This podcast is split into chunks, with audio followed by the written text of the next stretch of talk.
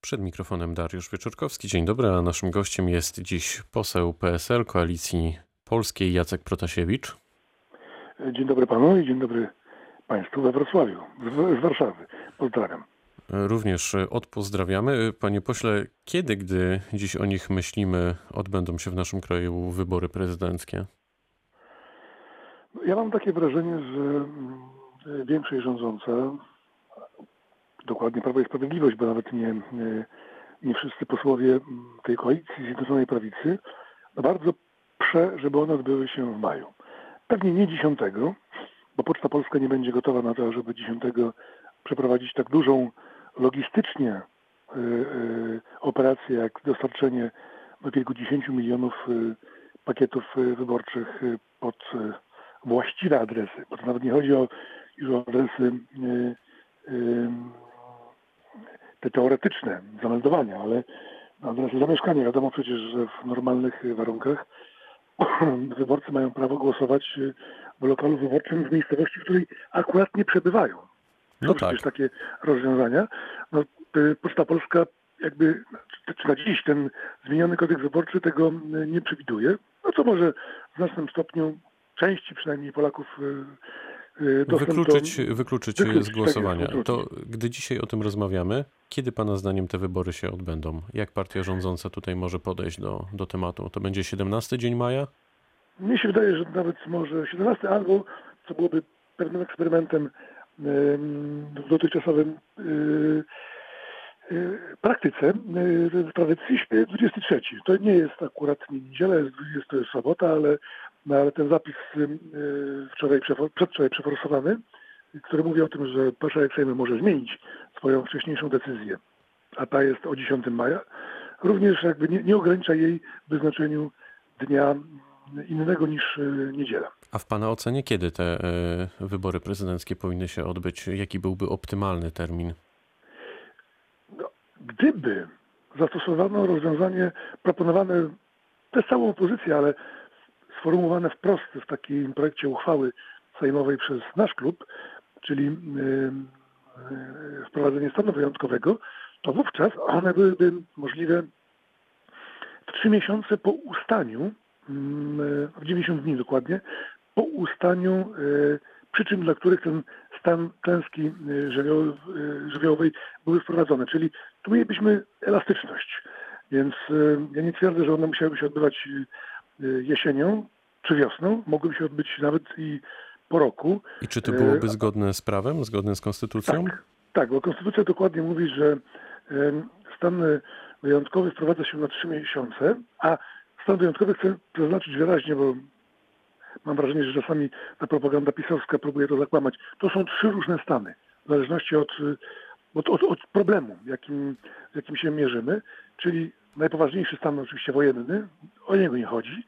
Stan wyjątkowy też takiej potrzeby nie ma, natomiast stan klęski żywiołowej absolutnie tak. Zresztą w ustawie ona jest przez roku 2002, czyli to nie jest ani y, projekt y, y, Platformy, ani PiSu, dużo wcześniejszy, jeszcze wówczas z czasów koalicji rządów SLD, mówi, że stan klęski żywiołowej również zachodzi wtedy, kiedy mamy do czynienia z y, masowym, y, masową chorobą zakaźną na terenie całego kraju. No i dokładnie takie przesłanki zachodzą. To panie pośle, to wejdę w słowo. Proszę mi powiedzieć, e, też pytam e, w imieniu słuchaczy, dlaczego tak bardzo różni się ocena tego, co się dzieje obecnie i to nie tylko w kraju, ale na całym świecie przez e, polityków e, w naszym parlamencie z różnych e, opcji politycznych, dlatego że do nas dociera taki sygnał, że w zależności od tego, kto jakie ma e, poglądy i pewnie interes, a może przede wszystkim e, interes, to mówi o poszczególnych stanach i poszczególnych rozwiązaniach. Pierwszy i dzisiaj to chyba wydaje mi się, że to jest główny powód w mojej ocenie wysuwa się na plan pierwszy w motywacji rządzących, to jest rzeczywiście przeforsować wybory. Bo takiej determinacji dawno nie widziałem, że nawet po odrzuceniu y, y, y, pierwotnego pomysłu po, powró- powrócił on po kilku godzinach z lekką modyfikacją, w zasadzie no, w, no, dokładnie z tą samą, z tym samym celem, ażeby doprowadzić do eksperymentalnego na wielką skalę. Bo kiedy się mówi o Bawarii, to przywołuje się przykład Bawarii, czy tam, nie wiem, trzech kantonów szwajcarskich, no to mówimy o, po pierwsze, dużo mniejszej liczbie głosujących, nie kilkudziesięciu milionach, ale powiedzmy maksymalnie jednym milionie i mówimy o wyborach uzupełniających samorządowych. Z całym szacunkiem i uznaniem dla pracy i znaczenia wójtów czy burmistrzów, no ale tu będziemy wybierali w ten eksperymentalny sposób y, głowę państwa. Panie pośle, a czy głosowanie korespondencyjne samo w sobie to jest e, dobry pomysł? Y, nie jest zły pomysł, korespondencyjne głosowanie, tyle tylko, że dobrze byłoby, ym, zwłaszcza w realiach polskich, gdzie wiemy, że no, z pocztą różnie bywa. To nie dlatego, że y, pocztowcy, listonosze są nierzetelni, tylko dlatego, że są słabo opłacani. Więc ym, dobrze byłoby prze, najpierw przećwiczyć ten wariant właśnie na mniejszej skali, być może w wyborach samorządowych, y, być może stopniowo rozszerzając tę kategorię osób uprawnionych, bo dzisiaj, czy do niedawna, to była jeszcze jakby zarezerwowana dla, w szczególności dla osób niepełnosprawnych.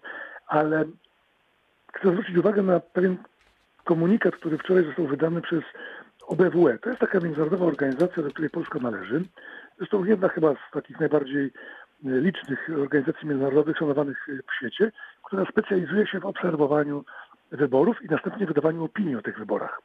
I one są honorowane w większości krajów, z wyjątkiem oczywiście takich naturalnych dyktator typu, typu Białoruś, które y, opiniami OBWE się nie, nie, nie przyjmuje. I tam szefowa tego, tej organizacji stwierdza jedną rzecz. Wybory to nie tylko sam akt głosowania. Bez względu czy on jest y, poprzez udanie się do lokalu, wysłanie koperty, czy nawet e-voting elektroniczne, jak mamy tu do czynienia w, bodajże w Estonii, ale to również jest cała kampania, która ją poprzedza, gdzie to są spotkania, debaty. No jasne, to wymaga, wymaga czasu, panie pośle. E, Czy I- pan i tylko weźmie... chcę zwrócić Mhm. uwagę, że ona sygnalizuje jedną rzecz, że to w Polsce, niezależnie od korespondencyjności bądź nie, to w Polsce raczej nie będzie zrealizowane, co będzie stawiało pod znakiem zapytania, nazwijmy to taką jakby rzetelność i uczciwość tych wyborów. Nie twierdzę, że, im, że zmanipulowanych przez rządzących, tylko że na końcu może być tak, że organizacje międzynarodowe nie będą uznawały tych wyborów za e, uczciwe do końca, no i będziemy mieli do czynienia z prezydentem, który może być również i kwestionowany międzynarodowo, jego jakby legalność. Ja nie wiem, po co to Andrzejowi Dudzie. Czy pan E, weźmie... Mam mocne Pa- sondaże, Czy pan... po co, dlaczego się na to godzi, nie rozumiem. A czy pan weźmie udział w tych wyborach? Czy PSL będzie bojkotować wybory? Nie sądzę, żebyśmy, no, na dziś panu powiem tak, nie sądzę, chociaż oczywiście no, zobaczymy, jak to dalej będzie wyglądać, bowiem jeżeli się będzie rozwijać mm, w tempie takim no, bardzo dynamicznym ta pandemia, jeżeli będzie przybywać osób y, y, y, zakażonych i hospitalizowanych, a co gorsza, jeżeli będzie przybywać osób, które tracą życie, no to oczywiście, że nazwijmy, no, nie wiem, chociażby pakowanie się w, w, w, w takie programy wy, wyborcze, które zawsze dwa tygodnie przed, przed dniem wyborów są publikowane przez telewizję publiczną zwłaszcza, no, będzie po prostu nie, może być niestosowne. Czyli rozumiem, że PSL, e, jak czytam to, co pan w tej chwili mówi, e, rozważa taki scenariusz, że może po prostu nie przystąpić, tak? Że może wycofać Kosiniaka-Kamysza. Nie, z tej to gry. znaczy, po- powiem panu tak, uzależniamy sytuację, czy decyzję będziemy dostosowywać do, do sytuacji. Więc y, dzisiaj jest y, jeszcze no, miesiąc i, i tydzień przed, y, a de facto dwa, miesiąc i dwa tygodnie, czyli cztery, sześć tygodni przed y, y, wyborami, więc decyzja o tym, czy w ogóle wziąć w nich udział, czy nie, uważam, i to mówię do jakby kolegów z Koalicji Obywatelskiej, jest dzisiaj przedwczesna. Zresztą widać, że po ogłoszeniu mm, wezwania do bojkotu sprzed bodaj już dwóch tygodni pani Kidawy Błońskiej było nieprzemyślane w sztabie, ponieważ zostało ogłoszone, a następnie nie zrealizowane. To znaczy albo zrealizowane tak w połowie, więc... y, Grzegorz Chwytyna, jak jesteśmy przy pani Kidawie Błońskiej, e, powiedział ostatnio w jednym z wywiadów, e, że decyzja Koalicji Obywatelskiej, jeżeli wybory byłyby przesunięte w sprawie jej kandydowania dalszego, może się otworzyć na nowo. To rozumiem oznacza, że wcale pani Kidawa Błońska nie jest takim pewniakiem, jeżeli coś by się zmieniło w harmonogramie wyborów prezydenckich. Czy to, pan mówiąc, to są dwa jakby aspekty, a de facto trzy. Króciutko o nich powiem. Po pierwsze... To bardzo króciutko. Tak, jakiś, jakaś złośliwość pod adresem aktualnego kierownictwa czy, czy sztabu ze strony byłego przewodniczącego, bo przecież on był e, tym, który ją rekomendował. Po drugie, e, e, ona jest skądinąd celna, no bo rzeczywiście ten sztab się pogubił, ewidentnie namawiając ją na ogłoszenie tego bojkotu, po czym ani się z wyborów nie wycofała, ale uczestniczy jakoś tak w połowie. Robi konferencje prasowe, ale w debatach już na przykład parlamentarnych e, nie uczestniczy, ewentualnie towarzyszy przewodniczącemu Platformy jako e, milcząca e, matrona podczas konferencji prasowych. Natomiast formalnie przesunięcie wyborów, chociażby właśnie w oparciu o ten przepis o stanie klęski nadzwyczajnej, nie oznacza rozpisania ich na nowo i wystawiania nowych kandydatów. To jest tylko i wyłącznie jakby zamrożenie terminów. Wraca się z tymi samymi kandydatami w, dniu, w którym ustaje stan klęski i 90 dni e, jest na, wówczas na kampanię wyborczą z udziałem tych samych kandydatów, więc e, taka zmiana e, nie jest możliwa i nie wiem, czy były przewodniczący pan Schetyna o tym nie wiedział, czy po prostu chciał wyłącznie, tylko i wyłącznie robić, zło- wyzło- wyzłośliwiać się na, na, na temat aktualnych szefów Platformy i aktualnego sztabu. A zaskoczył e, pana ruch e, premiera Gowina i jego dymisja, ale też e, dymisja wiceministra Bortniczuka. O czym to może świadczyć? Czy to jest tak, że premier Gowin się zakiwał, czy dopiero zamierza tuż przed wyborami wykiwać Prawo i Sprawiedliwość? Myślę, że to pierwsze, chociaż, bo absolutnie ja doceniam ten, tę, tę, tę wolę wyjścia z tego pata, z tego impasu. Ale ona została zrealizowana troszkę tak, y, mm, powiedziałbym, na no, zbyt szybko i zbyt bez, bez przemyślenia, ponieważ bardziej się skoncentrował na próbie przekonania Jarosława Kaczyńskiego, a y, w zasadzie nie podjął żadnych rozmów y, ze stroną opozycyjną, do której zaapelował o wsparcie swojego pomysłu.